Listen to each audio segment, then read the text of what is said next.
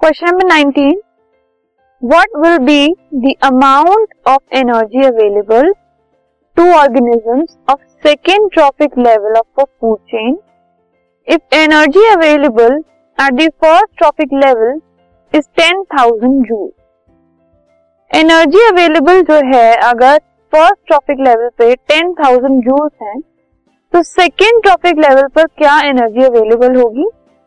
तो the energy available to organisms of second trophic level of a food chain, if energy available at the first trophic level is 10,000 joules, तो 10% of 10,000 joules is 1,000 joules.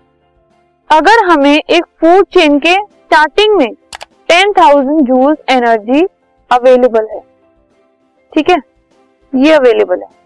हमें ये बताना है कि second पर क्या होगा। सेकंड पर हो गया फ़र्स्ट वाले का 10 परसेंट फ़र्स्ट वाला क्या है? 10,000 उसका टेन परसेंट कितना हुआ?